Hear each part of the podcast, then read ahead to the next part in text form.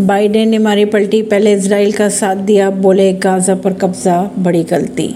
Israeli सेना ने Gaza की सीमा पर टैंक तैनात कर दिया और कहा है कि चरमपंथी समूह को खत्म करने के लिए एक व्यापक अभियान की शुरुआत की जाएगी।